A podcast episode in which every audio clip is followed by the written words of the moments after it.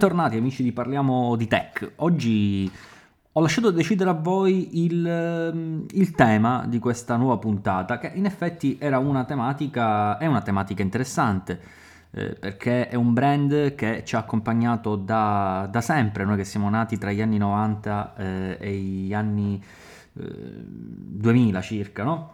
Parliamo di Nokia.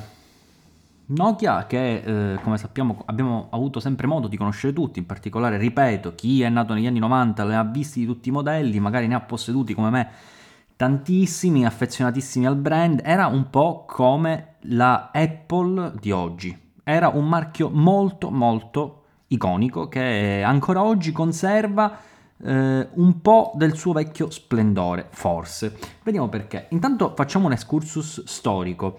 Che cos'era Nokia? Quando è nata, in che periodo è nata e che cosa ha fatto nella sua storia, perché non è affatto scontato che tutti sappiate, non lo sapevo, non lo sapevo nemmeno io, che Nokia effettivamente facesse altro prima di diventare una grossa casa produttrice di smartphone. Allora, Nokia nasce nel 1865 vicino al fiume di Nokia Bright, non so dov'è, mi documenterò, ve lo farò sapere, come falegnameria in un primo momento, poi si trasformano in produttrici di scarpe e stivali, successivamente come produttori di cavi per TV e apparecchi telefonici, soltanto dopo arriva la famosa svolta in cellulari smartphone. Prima cellulari con tutta la saga che conosciamo, 3310, 3210, 3330, 3410, 3660, Nokia 5710, eh, insomma hanno, hanno, hanno seguito loro, un loro iter anche poi con, con, cellulari e poi smartphone. La storia degli smartphone, che è differente chiaramente da quella dei cellulari, ha avuto varie tappe.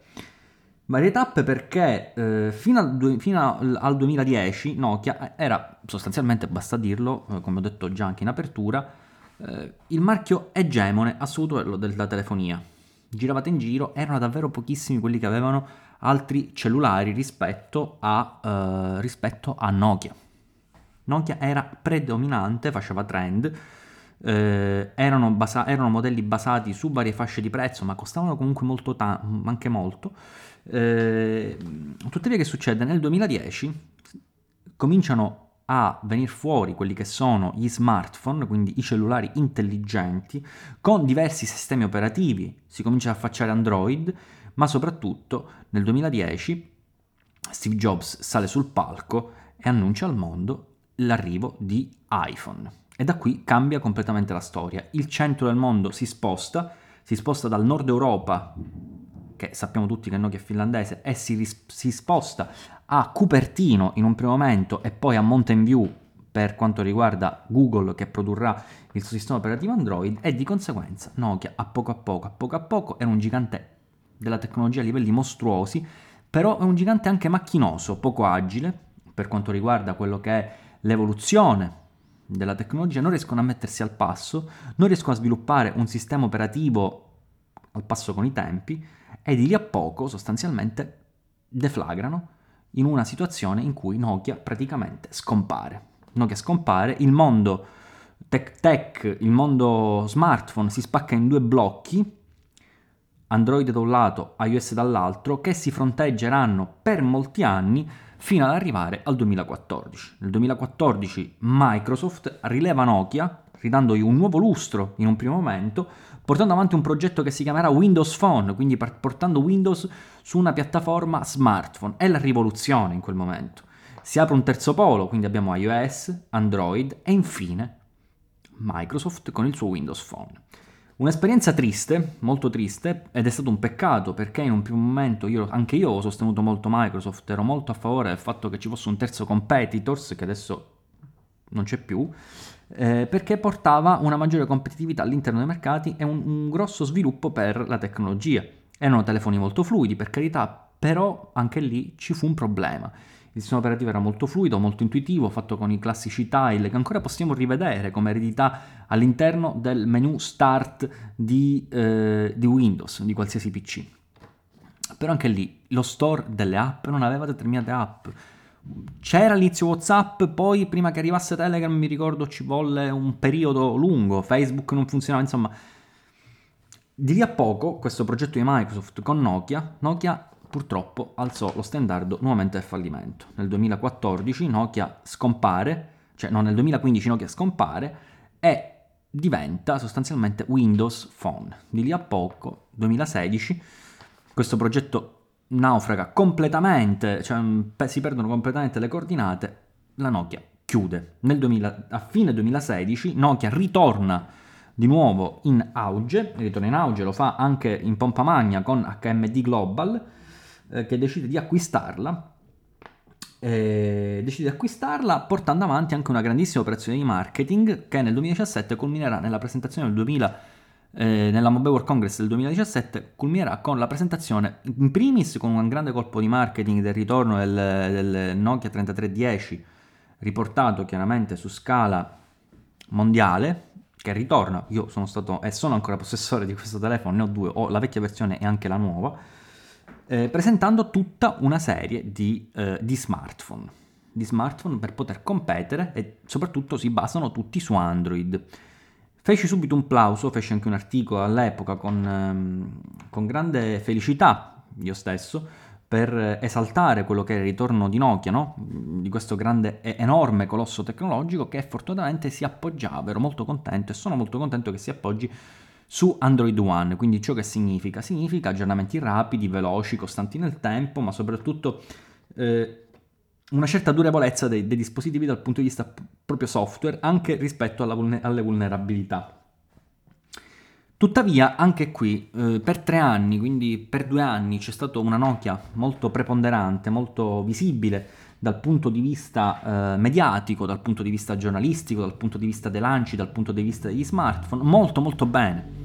Devo dire molto molto bene, sono, ci sono stati anche dei, degli smartphone interessanti, però anche qui si, si, è, rileva, si è rivelata una certa lentezza nel comprendere effettivamente il design. Mi ricordo che, eh, e vi ricordo che in questo momento il top di gamma è il, 9, il Nokia 9 PureView, che è uno smartphone che sì ha 7 telecamere o 5 po- telecamere posteriori, però il design è vecchio.